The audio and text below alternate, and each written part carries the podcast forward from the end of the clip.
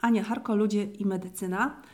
Za chwilę usłyszycie rozmowę z doktorem Mariuszem Wirgą, psychiatrą, psychoterapeutą poznawczo-behawioralnym. Mariusz jest dyrektorem medycznym programu onkologii psychospołecznej w Instytucie Onkologii Memorial Care Centrum Medycznego Long Beach. E, w latach 80. wprowadził do Polski metodę pracy terapeutycznej z chorymi e, onkologicznie autorstwa Karla Simontona. Od lat 90. blisko z nim współpracował. W czerwcu 2019 roku, wtedy kiedy właśnie rozmawialiśmy, ukazało się nowe wydanie książki ABC Twoich emocji, której Mariusz Wirka jest współautorem, razem z Maxim Molsbym, twórcą racjonalnej terapii zachowania. Ta rozmowa była nagrywana w gwarnej kawiarni w Warszawie. Y, usłyszycie w tle mielenie kawy i kruszenie lodu, które okazało się jeszcze straszniejszym dźwiękiem. Za to wszystko przepraszam. Nagraniu podcastu towarzyszy transkrypcja, więc tekst tego wywiadu znajdziecie też na blogu Ludzie i Medycyna. No, ciebie, się Ciebie pytałem, e, e, dlaczego przestałeś słuchać tegoż e, mediów i być konsumentką mediów, pasywną. E, bo zaczęłaś poszukiwać i, i właśnie i słuchać to, poszukiwać na, na własną rękę i to, co Ty rozumiesz, że ma sens dla Ciebie. I właśnie to jest istotna rzecz, bo e, wspomniałaś, te osoby, które e, skutecznie sobie radziły z uzależnieniami, uczyły się słuchać siebie. E, a my często właśnie zagłuszamy ten, to, co w nas siedzi i, i jesteśmy właśnie odwracamy swoją uwagę od tego. Nie jesteśmy w komforcie sami z sobą, z własnymi myślami. I wtedy próbujemy ich je zagłuszyć, próbujemy odwrócić naszą uwagę, próbujemy być zajęci. Tu e, John Kabat-Zinn, ten od mindfulness, e, on powiedział, po angielsku to brzmi tak, we are not human doings, we are human beings. Czyli jesteśmy ludźmi robiącymi, jesteśmy e, istotami będącymi, tak? czyli human being. Czyli bycie, a samo bycie jest najtrudniejsze. Jest najtrudniejsze. Czy, czy skąd się bierze trudność w byciu? Po prostu, że nikt nas tego nie uczy, a nie, nie, nie daje nam przestrzeni. Jesteśmy zabawiani, za, jak, jak dzieci się często pozostawione same sobie, mm, bo potrafią się bawić same, też akurat dzieci są najbliższe swojej naturze, ale często e, przychodzą do rodziców i mówią e, mama, tata, nudzę się, tak to było rodziców wina że ma, rodzice mają im zapewnić rozrywkę, czyli odwrócenie uwagi. Mój mentor Carl Simonson swoim dzieciom w takich sytuacjach mówił, hmm, nudzisz się, to kontempluj, jak nudzisz się, to kontempluj niepewność godziny swojej śmierci.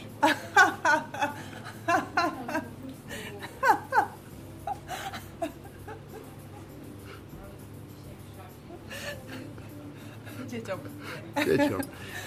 E, miało to podwójny efekt. Jeden, że no, sprawa śmierci była podnoszona na bieżąco i nieunikana, a dwa, za każdym razem jak potem tata nudzę, no, nic nie, wszystko w porządku, tam tak.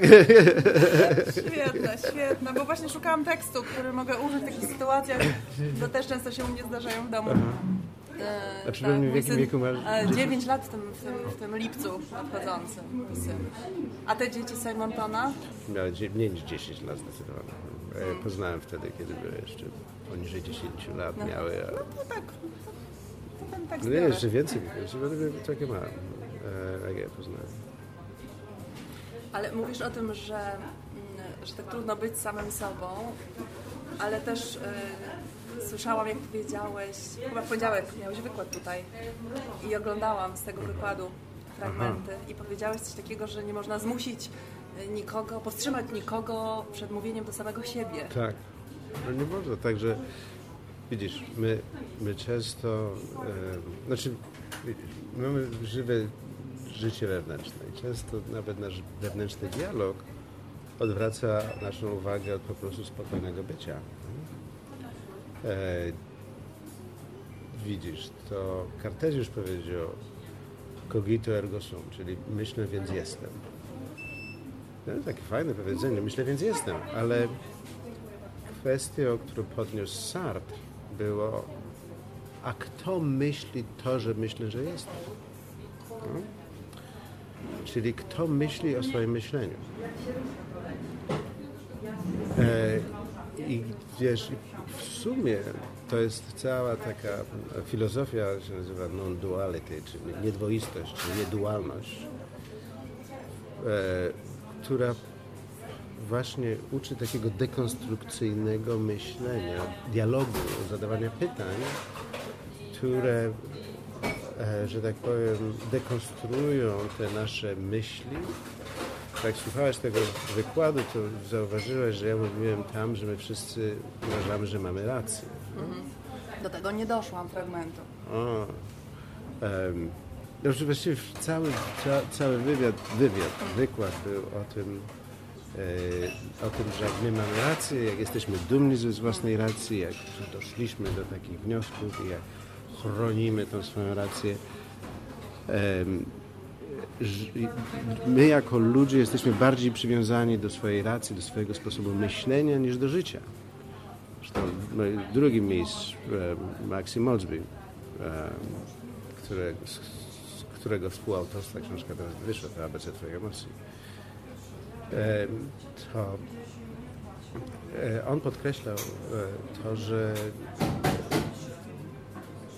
że my boimy się, że największym naszym strachem. Kawa, Że największym naszym strachem nie jest strach przed nieznanym, czy strach przed śmiercią, czy takie rzeczy, tylko strach przed tym, by nam udowodniono, że jesteśmy w błędzie. So fear of being proven wrong. Także my konstruujemy wiele wokół tego, żeby uzasadniamy to, co myślimy już. Jest bardzo wiele badań na ten temat, że mamy te skrzywienia poznawcze i, i błędy poznawcze, które w sumie utrzymujemy tylko po to, żeby zachować własne zdanie, nawet w obliczu faktów i rzeczywistości, które będą przeciw okazuje się, że często ludzie skonfrontowani z faktami tylko, które zaprzeczają ich sposobowi myślenia, tylko twierdzają się nie zmieniany, tak, tak, tylko tak, w tak. swoim sposobie myślenia. Mój trzeci mentor um, Aha, ty, ty, ty wolisz nie czekać, czy wolisz, żeby mówić? Nie, chyba wolę przeczekać, bo to dosyć głośny jest ten dźwięk. Myślę, myślę, że, ja, myślę, że ja wiem, co mam do powiedzenia. Myślę, że wiem, co zapytać.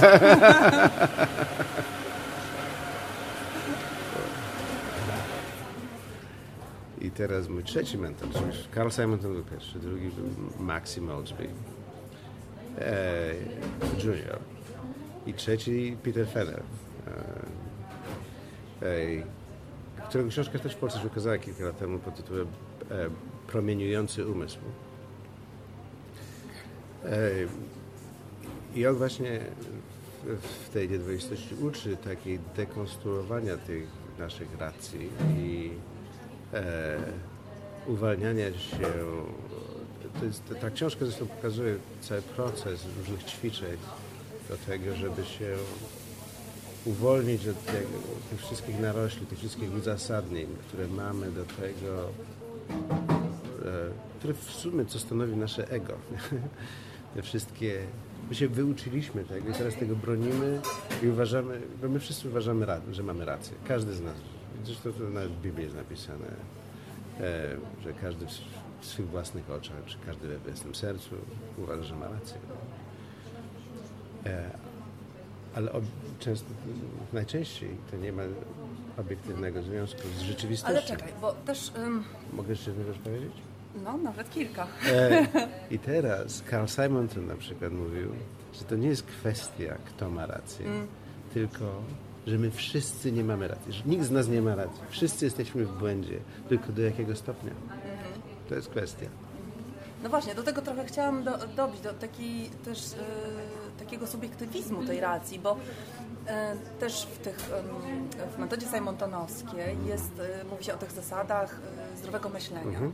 I tam I tam dla mnie bardzo ważny wątek jest taki, że te zasady zdrowego myślenia, one nie są mm, uniwersalne, tylko to jest, znaczy one są takie, że coś, coś jest, że to pacjent, bo to dotyczy mhm. pracy z pacjentami najczęściej, tak, że pacjent musi e, sam e, dojść do tego, co jest dla niego tą, tą, tą, tym zdrowym myśleniem, to, to, tym zdrowym, zdrowym przekonaniem. To, to, ja bym to ujął trochę inaczej. Ja to widzę w ten sposób, że e, te, te, te zasady, tych pięć mhm. zasad mhm. jest aktualnie uniwersalne. Okej, okay, tak. Mhm.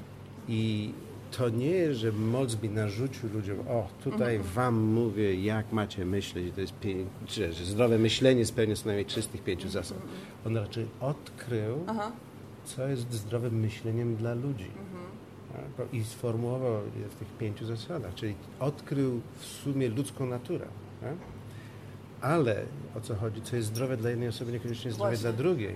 Dlatego ważne jest, żebyśmy nauczyli się tych pięciu zasad, i, i, postęp, i żeby ćwiczyć takie myślenie, które jest zgodne z, z większości, z, z co nam jest trzema, z tych pięciu zasad.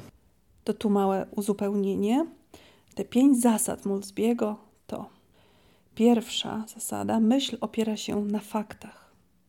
Druga, myśl pomaga chronić życie i zdrowie. Trzecia, myśl pomaga osiągać y, krótko i długoterminowe cele. Czwarta, Myśl pomaga unikać większych konfliktów z innymi ludźmi. Piąta, myśl pomaga czuć się emocjonalnie tak, jak chcę się czuć, ale bez pomocy używek.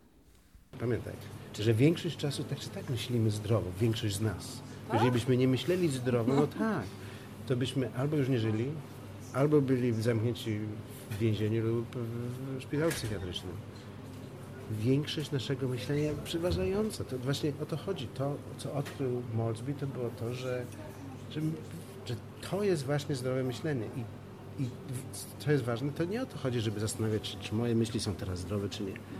Ale jak jestem w bólu emocjonalnym, to wtedy zapisać, co ja sobie w tym momencie myślę, bo zgodnie z tym ABCD emocji, to nie sytuacje powodują, jak ja się czuję, tylko to, co ja myślę o tej sytuacji. Mhm. Czyli jeżeli jestem w bólu emocjonalnym, to ważne jest, żebym zapisał to, co w tej chwili myślę. Tak? Ludzie, a właśnie, mhm. mówiliśmy o tym, że ludzie się pocieszają, odwracają swoją uwagę i tak dalej. Ale przez to nie mogą wzrastać na dobrą sprawę. Jedynym sposobem na, na to, żebyśmy mogli wzrosnąć, to jest zaakceptować to, gdzie jesteśmy. A szczególnie jest to trudne wtedy, kiedy cierpimy. Mm. Nawet to Mosby chyba pisze, że, że do terapeuty nikt nie przychodzi z, mówiąc, że źle myśli, tylko że źle się czuje. Dokładnie, że... dokładnie. E, I dlatego e, właśnie wtedy w tym, w tym kryzysie emocjonalnym możemy siebie najwięcej poznać. Czyli, nie, czyli w terapii zajmatnowskiej, zarówno jak też w, w terapii Molsbiego, w tym racjonalnej terapii zachowania, My nie doszukujemy się, co w ludziach jest nie w porządku. Raczej skupiamy się na tym, co jest w porządku i budujemy na tym. A cokolwiek wymaga pracy, to się przejawi w obecnym życiu i dajemy ludziom techniki, jak sobie z tym poradzić skutecznie, ale też poprzez wzrost, poprzez poznawanie siebie. Że ja zapiszę te, to, te, te myśli, które powodują to moje cierpienie, bo my często oskarżamy innych o nasze cierpienie, nie? męża, żonę, dzieci, rodzic, dzieci rozkładają rodziców. I od innych oczekujemy uleczenia też. System, chorobę no i tak dalej, w ogóle e, układ. E, no jak choroba nie jest odpowiedzialna za nasze cierpienie? Fizyczne, tak, ale to, co my myślimy o tej chorobie jest podstawą naszego cierpienia e, psychicznego i emocjonalnego. Czy to, co myślimy o sensu życia i tak dalej. I teraz, jeżeli cierpimy i od, odkryjemy to, co jest naszym myśleniem, to wtedy warto sprzyjrzeć się, czy to myślenie spełnia co najmniej trzy z tych pięciu zasad. Jeżeli nie spełnia, co najczęściej nie spełnia, jeżeli cierpimy, to wtedy należy sformułować mhm. przekonania, które następnie należy ćwiczyć. Bo to nie jest tak, że, że my coś sobie nawet sami powiemy. Bo przede wszystkim inni ludzie nie mogą nas do niczego przekonać. Inni ludzie nam, nam mogą dać tylko przedstawić powody, dla którego my sami możemy się do czegoś przekonać. Dlatego w terapii sejmatonowskiej, w racjonalnej terapii zachowania i też w podejściu Fenera, Petera Fenera, my nie mówimy ludziom, co mają myśleć. Tylko zachęcamy ich, żeby się sami siebie pytali, szczególnie w okresie kryzysu, co w ich głowach tkwi i czy to jest zdrowe.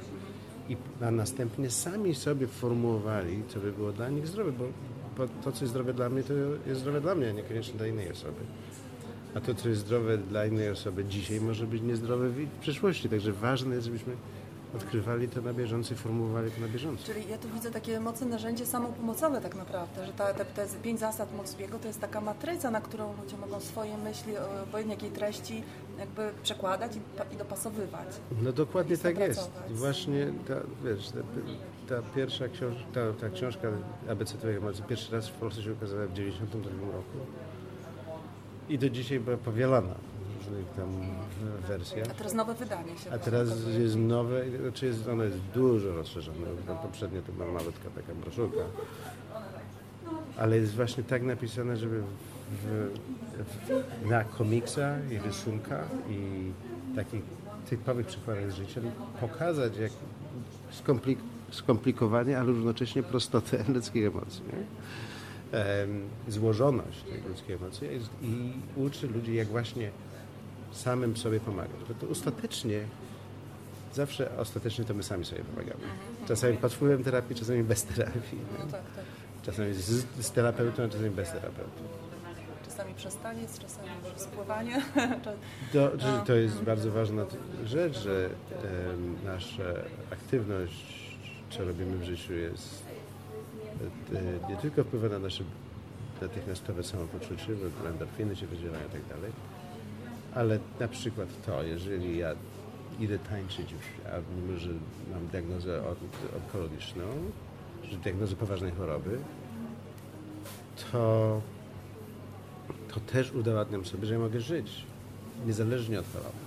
I w sumie takim ostatecznym uzdrawianiem to nie jest pozbywanie się fizycznej choroby, tylko ostatecznym uzdrawianiem jest to, że ja, ta choroba mi nie odbiera chwili obecnej że ja w chwili obecnej mogę się spełniać, że w chwili obecnej mogę odczuwać radość, że w chwili obecnej mogę mieć ważne związki z innymi, e, mogę kochać, mogę być kochany i, i, i, i mogę od, mieć pasję. Mogę, I właśnie to, że w chorobie ja tańczę, to, że w chorobie ja maluję, to, że w chorobie ja, to, to też jest takim elementem, że ja żyję niekoniecznie formalnie muszę robić tą pracę z przekonaniami czy coś, ale, czy tam, ale poprzez to, że ja żyję, jestem sam udowadniam, że jest życie niezależnie od choroby. I to jest w sumie ostateczne uzdrawianie. Czyli to jest taki y, uważnościowy jakiś element w tej, w tej terapii bardzo mocny, taki właśnie, ona czerpie też z mindfulness. No to tak? właśnie, widzisz, to znaczy Carl Simonton zawsze używał e, mindfulness, e, czy uważność. E, widzisz, w sanskrycie jest ten sam znak, który został przetłumaczony po angielsku na dwa sposoby. Jeden jako mindfulness, a drugi jako uważność. Um, nie, przepraszam, mindfulness to jest właśnie uważność po polsku. Po polsku. Tak, czyli, ale po angielsku jeden został e, przetłumaczony jako mindfulness na angielski, a innym sposobem jest jako awareness czyli świadomość. Świadoma obecność, tak? No, to jest świadoma obecność, my nazywamy to świadomość. I w terapii sejmentonowskiej, mimo że odnosimy się do tego samego pojęcia, używamy określenia świadomość. Zresztą Peter Fenner używa określenia nieuwarunkowanej świadomości. Nieuwarunkowanej, czyli uwolnionej od tych e, naszych racji. I, i czyli, zawie, czyli co w mindfulness, czy w uważności zawieszenie osądzania, os, zawieszenie osądu. E, e, absolutnie cytowałem e, Johna Kabat-Zina. No tak. To tak, oczywiście.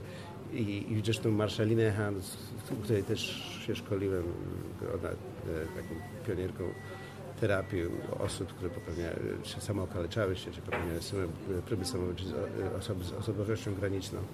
Też u niej się trenowała, też u niej się szkoliłem. Także ona była taką osobą, która e, już w latach e, wczesnych 90., koniec 80., wprowadziła uważność, mindfulness do psychoterapii, a Simonton używał tych samych pojęć, tylko nazywał to jako świadomość, nie? awareness. Nie? I, i także, mimo że to są te same rzeczy, mają trochę inny wpływ. Bo mindfulness, czy uważność, szczególnie to, jak to zostało przetłumaczone. Jak pierwszy raz czytałem, Santowski wydał książkę Thich Nhat Hanh o sztuce uważności. I tam e, to był początek lat 90. czy koniec 80. jakoś tak. E, e, I, i, I wtedy była właśnie duża dyskusja w polskim środowisku buddyjskim, jak tą uważność, jak mindfulness tłumaczyć. I właśnie pozostawiono na tą uważność. Ale ja wolę świadomość w dalszym ciągu. Przepraszam, że tak wchodzę w takie arkana tłumaczenia, ale e, mimo, że bardzo mi się ta uważność podobała wtedy, no, bym przepadałem, byłem po prostu jestem dzieckiem, gratulowałem tego pomysłu.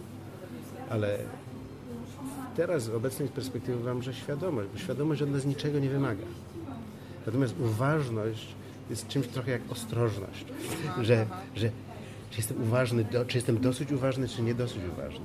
Ocenianie jest tak. samo słowo jakoś wplecione. Tak? Dokładnie, tak? czy jestem mindful enough, czy już jestem mm -hmm. mindless, rozumiesz? Czy jestem na pograniczu. Natomiast awareness nie, nie, ma, nie ma takich wymagań, także ja wolę awareness, czyli świadomość. Jestem świadom, jestem przytomny. to wystarczy. Czyli, um, czyli nie ma dodatkowego tego elementu dialogu wewnętrznego podczas ćwiczenia powiedzmy przytomności czy świadomości, jak jest często u ludzi, którzy chcą ćwiczyć uważność czy mindfulness, to jest samo to sprawia, że ja się zastanawiam, czy jestem uważny, czy nie, czy już tam jestem. Nie? A samo założenie, że ja nie jestem gdzieś, gdzie jestem, rozprasza, już i rozprasza, tak. rozprasza od tego, tak. że nie możemy być nigdzie indziej. No. Zawsze jesteśmy tu i teraz, tylko że, że my myślimy, że możemy być gdzie indziej. Nie? Także jesteśmy tylko świadomi tego, że jesteśmy tu i teraz zawsze a tylko rozpraszamy się od tego. Może się? Te słowa, e, widzę teraz e, po tym, co mówisz, że te słowa e, są tak strasznie ważne, to jest mi bardzo też blisko. Okropnie ważne są. I chcę się z Tobą podzielić takim doświadczeniem. E, robiłam ostatnio takie ma, małą próbę, ćwiczenie, warsztat z, z pacjentami. Mhm różni to byli, onkologiczni mhm. pacjenci, ale też z różnymi innymi chorobami. I to było takie ćwiczenie ze sztuki improwizacji teatralnej mhm. wzięte Aha. E, i zrobiliśmy, chciałam zrobić taki, to, jest, to się nazywa pattern, czyli e, mhm.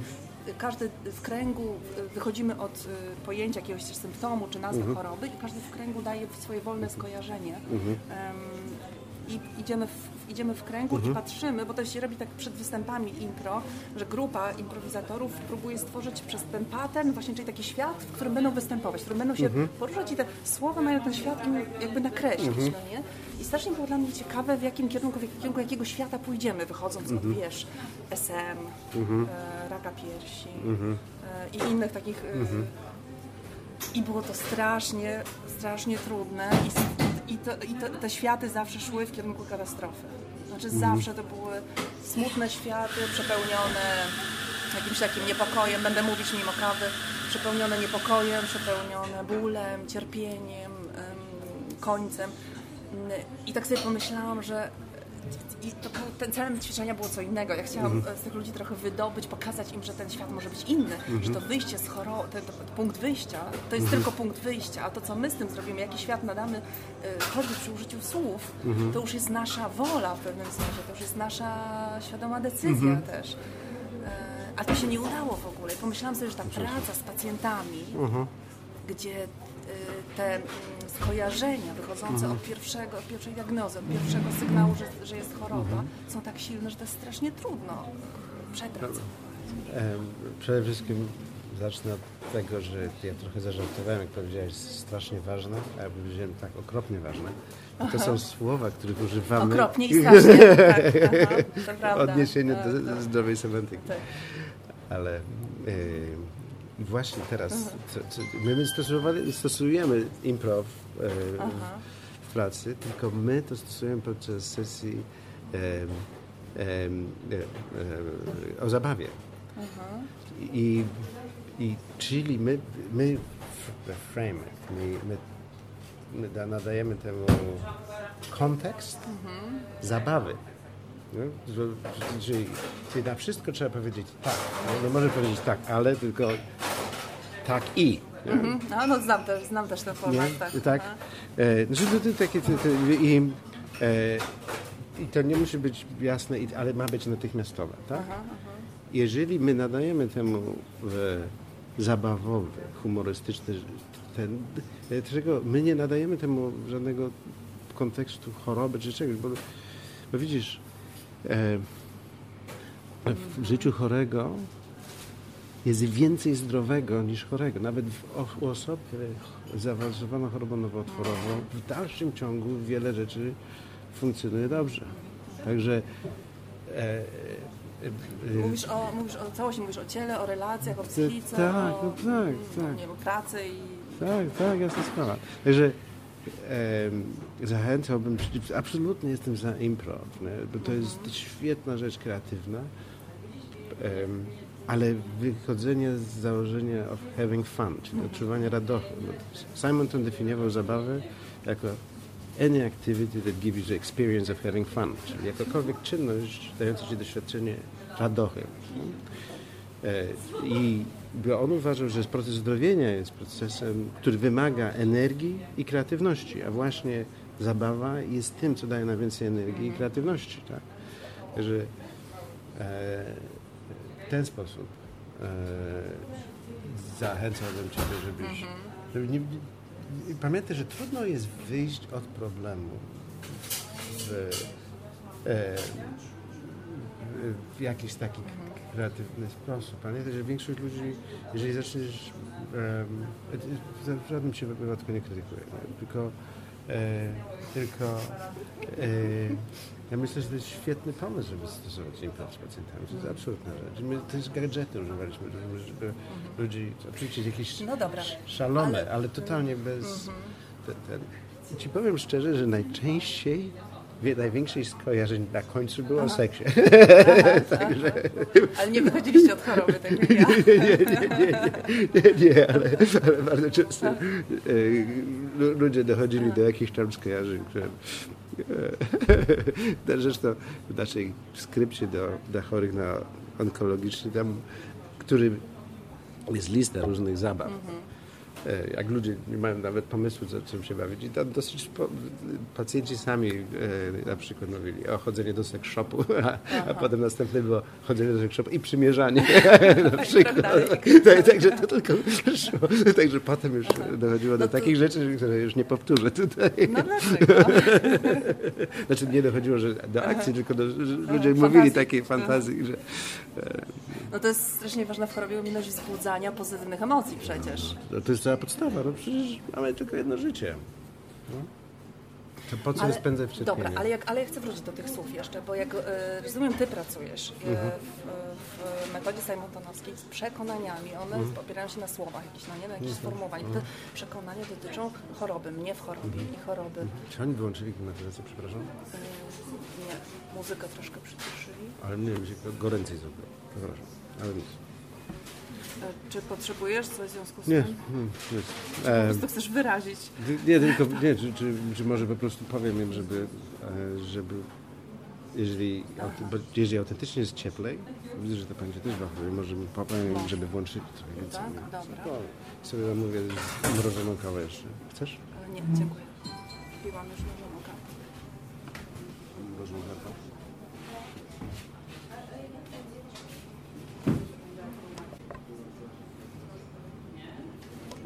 Cały czas. Sam spowodowany. Przepraszam. A, bo, Także jak, mówiłaś o słowach. Mówiłam o słowach i o tym, że z osobami, e, no, że te słowa, te przekonania, które mm. wyrażamy w słowach w chorobie, one są e, no, są fundamentalne tutaj, mm -hmm. prawda? Na tym ta praca polega, żeby je trochę prze, przeformatować na zdrowe. Wydaje mi się, że to strasznie ciężka jest ta robota.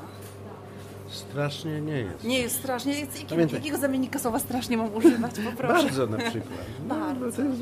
Aha, Em, słuchaj, to moja emocjonalność. Muszę naładować słowa emocjonalnością dodatkową. nie, nie, niekoniecznie, bo, bo, bo możesz niezwykle. nie? Niezwykle, długie trochę. Coś znajdę. To, e, wiesz, czy, czy, słuchaj, no nie będzie jest problem, no to ja cię rozumiem, o co ci chodzi. Pamiętaj, że ze słowami, które używamy, problemem są tylko wtedy, kiedy one są problemem. A ta, ta, to, jak ty to mówisz, to nie jest problem.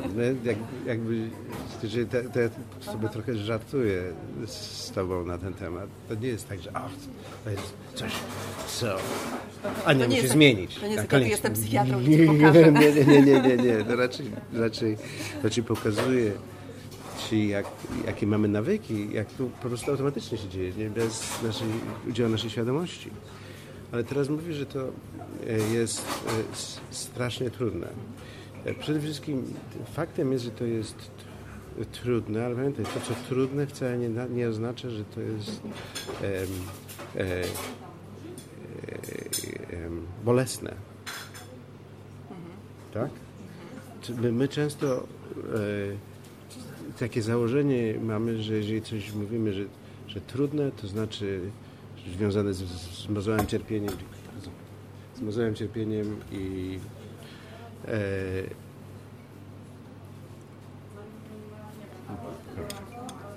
Nie, zerkałam na czas. nie do kawy. Jak ja potnę tę rozmowę. Słuchaj, e, przepraszam cię. E, Także to, e, difficult is difficult, hard is hard. E, Doesn't mean miserable, czyli trudne to znaczy trudne. No? Że będzie wymagało wysiłku, ale nie znaczy, że jest, będzie związane z cierpieniem.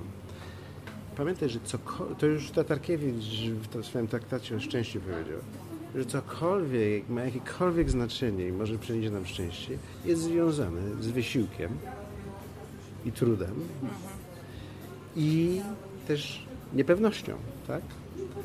Także że coś wymaga wysiłku, wy- wy- wymaganie, Albert Ellis znowu mówił, że, że ludzie mają wymaganie, żeby życie było łatwe. I to jest jeden z powodów, dla którego cierpimy. Bo jak coś jest trudnego, tak nie powinno być. Nie.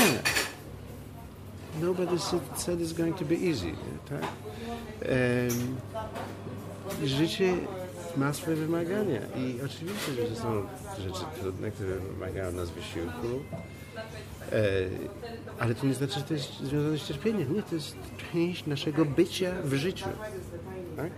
A jak zaczynamy myśleć o tym, że tak nie powinno być, to wtedy dodajemy sobie cierpienia do tego wszystkiego. Tak. A teraz, mówiąc o tej zmianie, powiedziałeś, że to jest strasznie trudne. To jest tylko e, trudne, ale równocześnie mamy jasne, że Molsby pokazuje, czy Fenner, czy Simonton pokazują nam, jak z tego cierpienia wyjść. Że, że, że jesteśmy dużo dalej niż byliśmy powiedzmy 50 lat temu, zanim więcej, 70 lat temu, kiedy powstały terapie poznawcze behawioralne. tak? My nie wiedzieliśmy, jak sobie poradzić z trudnymi emocjami. Jesteśmy e, wiesz, Dalaj Lama powiedział, że e, to, co w zachodniej e, kulturze jest najbliższe buddyzmowi, to jest terapia poznawczo-behawioralna. A teraz kwestia jest taka, że dzięki terapiom poznawczo-behawioralnym obserwowanie swojego dialogu wewnętrznego, uwalnianie się od niego, czy korygowanie go, mamy nawet narzędzia. Tak? Czyli te medytacje, jak- jakie buddyści stosowali, to co nic innego jak praktyki mentalne, nie? ćwiczenie mentalne tego stanu umysłu, który chcemy mieć. Tak? A my chcemy mieć spokój bez ćwiczenia spokoju. Chcemy, żeby nam gdzieś z zewnątrz to przyszedł z Facebooka, z telefonu, z telewizora, z tabletki, z, czy z, ze związku, nie? na przykład. Nie? E, ach, mo, moja miłość mnie dopełnia, druga moja połowa. Nie, my jesteśmy pewnymi osobami, które razem tworzą synergistycznie coś więcej niż syna dwóch osób. Jak ty na to trafiłeś w ogóle, na to, jak to, jak to się stało, że ty w tym kierunku poszedłeś? To, to jest długa historia, znaczy długa, to jest powiem z tym tak. W, to czy w ogóle jako dziecko, To długo rzeczywiście a, to, będzie. aż ta, tak staro wyglądam? Nie jesteś dzieckiem. Wiesz, na dobrą sprawę to się zaczęło kilka tysięcy lat temu. no. Wtedy, kiedy księgi takie jak Pismo Święte, oba testamenty, Biblia, Pisma buddyjskie, Talmud, Koran, kiedy były pisane, jak, jak wzrastałem jako nastolatek, na moim łóżku to wszystko było. No. Ja czytałem jako, także widzisz, jako sześciolatek byłem przekonany, że już nagrzeszyłem tyle, że na pewno skończę w piekle. Tak? Gdy było... E, Jak e, prawdopodobnie większość sześciolatków w tym kraju. nie tylko, ale moi rodzice mieli e, takie albumy z malarstwem średniowiecznym, czy Sąd Ostateczny Memlinga też mieli. Takie albumy, po prostu... Zapomniałem się zapytać, dlaczego to mieli. A jako dzieciak jako, miałem dużo czasu siedziałem, moi oboje rodzice byli lekarzami, więc miałem dużo czasu samotny, także przeglądałem wszystkie książki, jakie były w domu. Też rzeczywiście było dużo, ale między innymi były malarstwo, pokazujące piekło. Ja się bałem, że wyląduję w piekle. W wieku 6 lat byłem przekonany, że ląduję w piekle. E, I, i, i to właśnie związało z olbrzymim cierpieniem, bo ja sobie wyobrażam piekło bardzo żywo. Nie? A do tego wszystkiego e, dla sześciu, wiesz, ja sobie wyobrażam, że piekło to się palisz bez spalania i co się dzieje przez wieczność. A wieczność dla sześciolatka to jest bardzo długo. No. Ty mówisz długo. się dawno temu zaczęło. I słuchaj, także e, i, i, a to, to, to realizacja, że skończę w piekle, przyszła, jak zadałem pytanie mojej babci, moje obie babcie były bardzo wierzące, jak zadałem mojej babci pytanie, czy, bo ona mówiła, zobacz Mariuszka, jak ten murzynek się ładnie modli, a ty nie chcesz się modlić, pokazując mi taki obrazek tam jakiegoś świętego, czy jakiś tam motywując mnie do tego, że mówił pacierz. Wielu słów, którego nie rozumiałem nie, nawet. Em, I, i, em, i ona, i tak, wiesz, a ja mówię, a jakby do tego dziecka nie trafili em, em, jak to się mówi, Misjonarze. misjonarze, dokładnie. E, I nie powiedzieli mu o tym, to czy on by e, poszedł do piekła, czy do nieba. Nie? Bo by nie mógł postępować zgodnie z tymi naukami. E, I nie mów tak, nie? bo to jest, ba, ba, ba, znaczy wiesz, nie, nie było dialogu. Nie, to, że ona wie- robiła najlepiej jak potrafiła, to nie, że ja ją oskarżam o cokolwiek, tylko że mówię, że, że nie miałem tego dialogu, ale wiedziałem, że popełniłem jakieś e, Naruszenie? naruszenie, jak to się mówi po polsku, e, blasfemy. E, Mhm, Świętokradztwo. no, no blasfemy to jest inaczej, to... E, e, znajdę ci później. E, i, e, I słuchaj, i, I potem naprawdę poszukiwałem wyjścia z tego cierpienia. I, i e, administrantem, różne rzeczy robiłem w życiu swoim. E, po to, żeby, że tak powiem, uwolnić się od tego grzechu pierwotnego i wtórnego. E, e, i, I też stąd się wzięły moje poszukiwania różne. I, i także medytować zacząłem, jak miałem 14 lat e, w sumie. Oczywiście to, to były takie, e, zawsze się uczyłem tej treningu autogennego, Schulza sam, wiesz, takie rzeczy.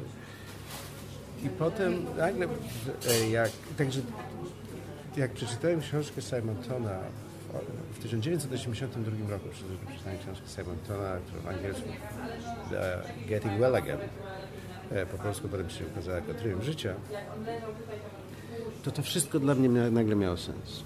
I ja byłem wtedy w szkole medycznej i wiesz, oczywiście sobie nie wyobrażałem, że kiedykolwiek to się może stać dla mnie profesją. Także wiesz, nie wyobrażałem sobie, że sam mógłbym to robić, ale po prostu nagle, tak gdyby objawieniem, to, to jest właśnie to. Także, bo mi się te wszystkie rzeczy, z których gdzieś tam były w mojej głowie, nagle scaliły. Nie? Jakąś tam koherentną całość nie? i wewnętrznie spójną całość. I logiczną. I wtedy i, i, też moje własne cierpienie się zmniejszyło. Ja zacząłem to testować na samym sobie. Ja, dotykałem tego, tej ulgi w cierpieniu wcześniej, nie? przez medytację, tam różne inne rzeczy.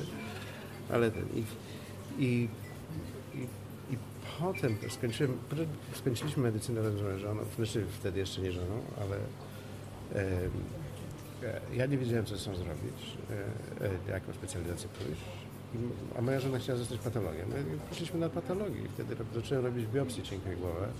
Bo wiesz, normalnie patolodzy nie są specjalnie tacy angażujący się z innymi ludźmi. Ja wolę, jak pacjenci się nie ruszają. A ja lubiłem żywych ludzi i zdecydowanie... Nie, nie, e, także wysyłali mnie na te biopsje. Także robiłem te biopsje. I ci ludzie mieli dużo dystresu, tak? I się pytali, panie doktorze, czy mam raka, czy nie mam raka. Także ja zacząłem uczyć, także ja zacząłem prowadzić grupy dla chorych na raka jako rezydent na patologii w Instytucie Patologii i Immunologii Nowotworów na Łąkowej, a potem jeszcze w Wielkopolskim Centrum Onkologii. A potem e, i potem to jednak mi nie pasowało, zmieniłem na radioterapię. Znaczy, nie skończyłem tej patologii, bo chociaż mój szef był bardzo wspierający do prowadzenia grup. Także mimo, że zarzuciłem robienie specjalizacji, mój szef pozwolił mi dalej ciągnąć. Potem Potem przenieśliśmy się do Bydgoszczy. Tak, prowadził grupy robić, zresztą to, wiele rzeczy, także koleżanka mojej żony z, z liceum okazało się, że była psychologiem i już też słyszała o Simultanie. Kiedyś zaczęliśmy uzupełniać i ona lubiła pracę indywidualną, a ja nie, bałem się publicznie mówić, ale zacząłem robić grupy i wtedy przestałem się bać mówić. Także mi to też pomogło. Bać się czego przestałeś? Publicznego mówienia. Aha, a Także dlaczego w ogóle, się bałeś no, no, Większość ludzi się boi. W ogóle, nie w ogóle. o tym, nie o tym. Nie o tym, tylko w ogóle. Tylko... Tak, tak, w ogóle. I nawet nie wiem, kiedy mi przeszło w ogóle. E, I, ale przeszło mi szybko dosyć. Także, bo zacząłem co odczuwać radość w robieniu tego. Nie? Albo sens. No sens, sens, no, sens, sens pamiętaj, że my wolimy używać określenia radość. Radość to nie są nam przyjemność. E, radość jest w, harmonii z naszą naturą, z naszymi związkami, z naszą fizjologią i tak dalej. Dlatego jeżeli oddajemy się czynnościom, które przynoszą nam radość, e, nie mamy problemu ze wspominaniem tego, z dzieleniem się tym, natomiast z niektórymi przyjemnymi rzeczami najchętniej byśmy je zapomnieli i żeby się inni ludzie nie dowiedzieli. Nie? Bo, także bo przyjemność i radość to są dwie różne rzeczy. Mhm. Tak Grecy mówili eudaimonia i, i, i, i hedonia. Nie? I teraz e, pamiętaj, że ludzie często się angażują w rzeczy, które mają wielkie znaczenie tego, i czy e, e, takie poczucie sensu i głębokiego znaczenia, ale to nie są ich, jeżeli nie przynoszą im radości. Nie? Rozumiesz? Także misje mają, ale bez radości to to nie jest ich misja. Może być bardzo nobliwe zachowanie, ale jeżeli nie odczuwają radości. Ja odczuwałem radość robiąc to, tak? I potem też zbiegi okoliczności, e, synchroniczności czy opatrzność, obojętnie jakbyś to nie nazwała. W 90 roku poznaliśmy się z Modrym, z Modrym, z Simontonem e, i osobiście z, z Ola i ja pojechaliśmy do, na konferencję. Przypadkiem się dowiedziałem, że, znaczy przypadkiem, i wylądowaliśmy z nim i spędziliśmy cały tydzień. Przepadliśmy sobie do gustu natychmiast. Po prostu... Zna... Chemia. Chemia, może radioterapia, nie wiem. Bo też był przecież tak, radioterapeutą. Tak, tak. Mamy, mamy, przepraszam, muszę to powiedzieć, mam taki e, projekt kartki na złe okoliczności, gdzie mhm. szukamy dobrych słów dla chorych, bliskich przyjaciół i, jed, i jedna z tych kartek to jest chemia otwiera na chemię. Mhm. Mhm. Znaczy, on, ten Unicorn miał taką, taki, mm. taką akcję Jest między nami chemia. A, fajne, fajne, tak. E, I, I wtedy, e, słuchaj, spędziliśmy wspaniały tydzień. On w ogóle nie był zainteresowany tą konferencją, tylko miał występował. Przedstawił nas jako swoich przyjaciół, jako swoich osobistych gości. W ogóle długa historia. I wtedy on nam, mi dał książeczkę, tą ABC Twojego Metodu, starą, to oryginalną angielskiego wersję z 74 roku. I mi powiedział o mi, I mi wtedy on powiedział, słuchaj, ty nie chcesz być ani patologiem, ani radioterapeutą. Chcesz być psychiatrą. Ja mówię, nie chcę być psychiatrą. Byłem na psychiatrii, to jest zupełnie nie dla mnie. On mówi, nie, nie, nie, takim psychiatrą. Takim psychiatrą, który się zajmuje ludźmi normalnymi, znaczy, w tym sensie, że mają zdrowe mózgi, ale cierpią ze względu na to, że są w nienormalnych sytuacjach, czy w trudnych sytuacjach. I ja mam dla ciebie kogoś takiego, Moczby. U niego zróbcie psychiatrę. I wtedy żona Ola, ja, bo już mieliśmy nostryfikowane dyplomy. Zresztą my nostryfikowaliśmy dyplom w tym samym tygodniu, w którym się pobraliśmy w styczniu 90 roku. Także jak my się poznaliśmy w sierpniu z 90 roku z Simontonem, to już mieliśmy znany egzamin. I potem, jak Simonton przyjeżdżał do, do Europy, to ja z nim pracowałem w Europie, a potem jak się przeprowadziliśmy do Stanów, to pracowałem z nim tam, a równocześnie robiliśmy psychiatrię Malzbego i tak się stało. Także kilka tysięcy lat na taki stan. Ale krótko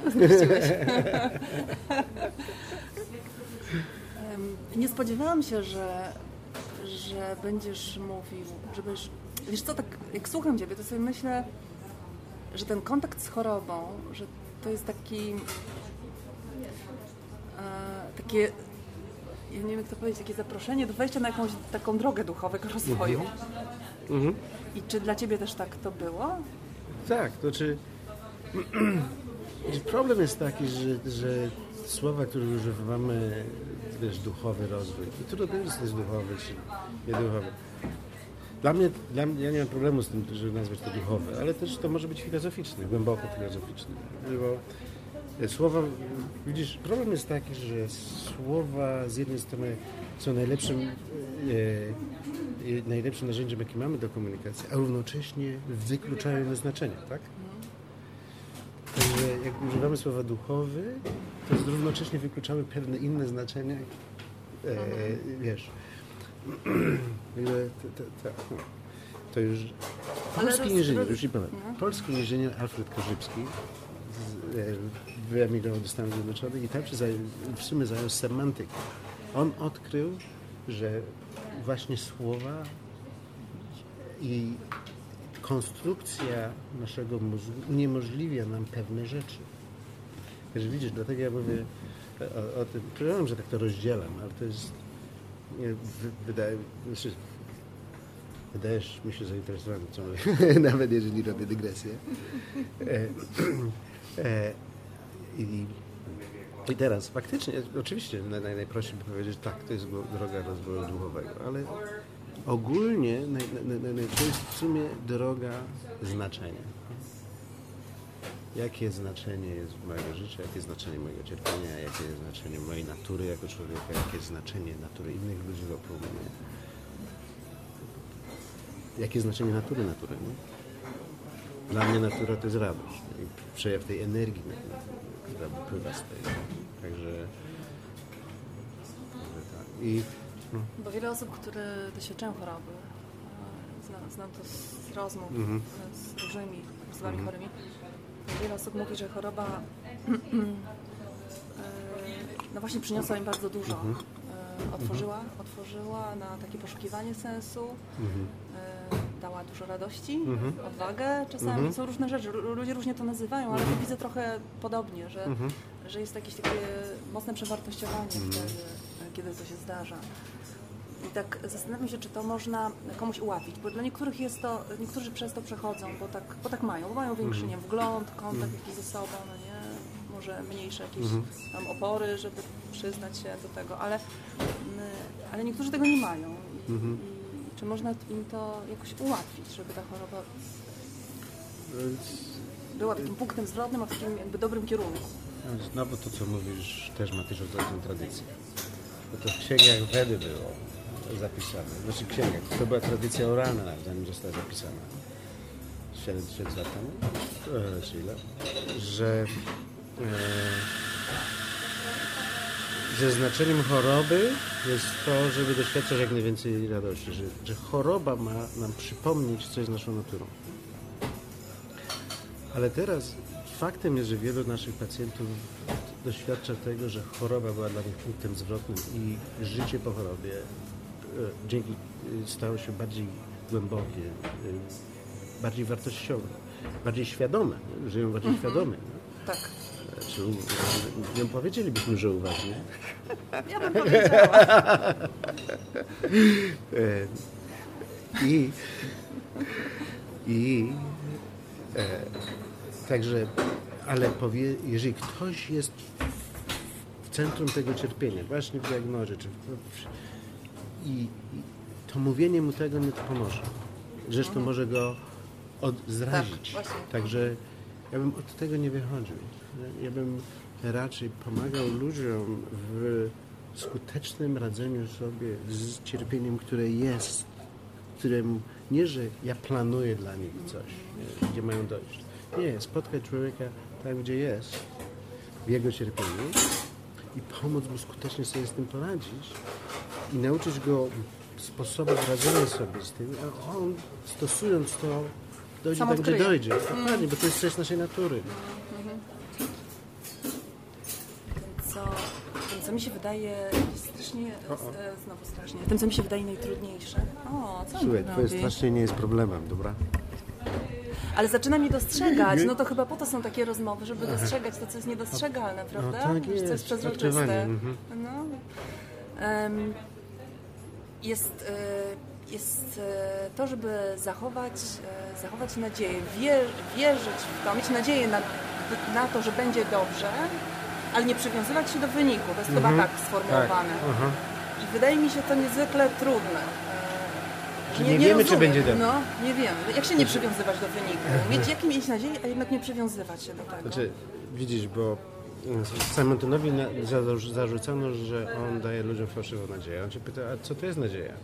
A widzisz, a lekarze, czy pielęgniarki, czy psychologów często nie uczą tego, co jest, co jest nadzieja. On wziął z Webstera definicję nadziei. Czyli, że, że nadzieja to przekonanie, że to, czego pragnę, mogę osiągnąć.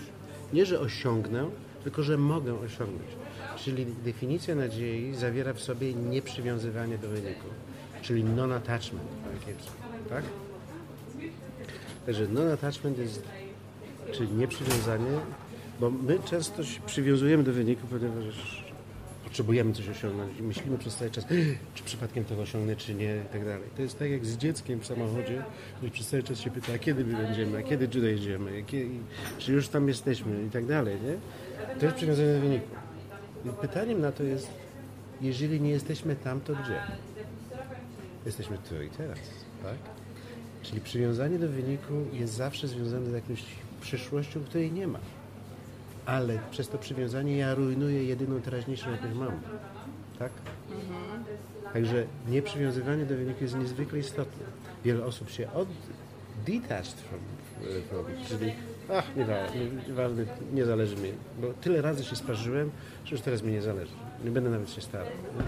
To jest detachment, czyli oddzielenie od. A my uczymy tego pośredniego, że mi zależy, jestem zaangażowany, e, jest to ważne dla mnie, ale równocześnie wiem, że nie kontroluję tego. Mam wpływ, ale nie jest pod moją kontrolą. Bardzo tego chcę, ale równocześnie rozumiem, że mogę tego nie osiągnąć. I wtedy, jeżeli podchodzę do tego z takiej perspektywy, to skup, łatwiej mi jest skupić się nad tym, nad czym mam kontrolę, czy wpływ, czy chwila obecna, jakość mojego życia w tej chwili. Chcecie, e, nie chcecie długo, za długo trzymać, znaczy chcecie dłużej trzymać, ale, ale wiem, że nie mogę. Em, ale chcecie jeszcze jedną rzecz zapytać. Mm, Widzę, że kiedy, kiedy piszesz o metodzie Simontonowskiej, czy, czy, czy, czy, czy mówisz, e, e, bardzo silne, bardzo silne są takie argumenty, pojawiają się o, e, o takiej e, ne, e, neuroimmunopsychologii, czy jak, jak zwał, chodzi o związek, takie silne przełożenie psychiki na biologię. I też to jest ten aspekt Simonton, Simontonowskiej metody, który jest jakoś krytykowany, jak mhm, rozumiem. Tak. Czyli taka, takie przekonanie, że ta praca z myślami, z przekonaniami może mieć nie tylko wpływ na jakość życia, ale wprost wpływ na zdrowie. Mhm. Znaczy, to jeszcze raz właśnie pod, podkreślamy, podkreślamy to, że e, to, co robimy, tutaj właśnie to jest nieprzywiązanie do wyniku, bo my nie znamy wszystkich trików umysłu, żeby to się przełożyło na uwalnianie od choroby. Nie, nie znamy. Jeżeli to, Wiemy tylko, że faktycznie że jedynym, co, na co mamy wpływ, to na jakość naszego życia tu i teraz i natychmiast to czujemy. Tak? W pierwszym module terapii segmentanowskiej uczymy 10 umiejętności, które pomagają mi poczuć się lepiej w danej chwili. Tak? podczas pierwszych 2,5 godziny zajęć. Ale jeżeli to ma jakikolwiek wpływ na przeżycie, to długość przeżycia jest produktem ubocznym, a nie celem. Niestety, ponieważ Simonton był pierwszym, który opublikował to, że być może zależność między interwencjami psychoterapeutycznymi w onkologii a długością przeżycia, to spowodowało dwie, olbrzymią krytykę. Mimo, że od tamtego czasu było pięć badań klinicznych, które zdają się sugerować podobną odpowiedź, ale to nie ma znaczenia dla mnie. My się skupiamy na jakości życia. My się skupiamy na jakości życia. No właśnie, powtórzę jeszcze raz, to były te słowa ostatnie. Wysłuchaliście przed chwilą rozmowy z doktorem Mariuszem Wirgą. Dziękuję Wam za to spotkanie. Ja się nazywam Ania Harko, a to jest podcast Ludzie i Medycyna. Dzięki i do następnego.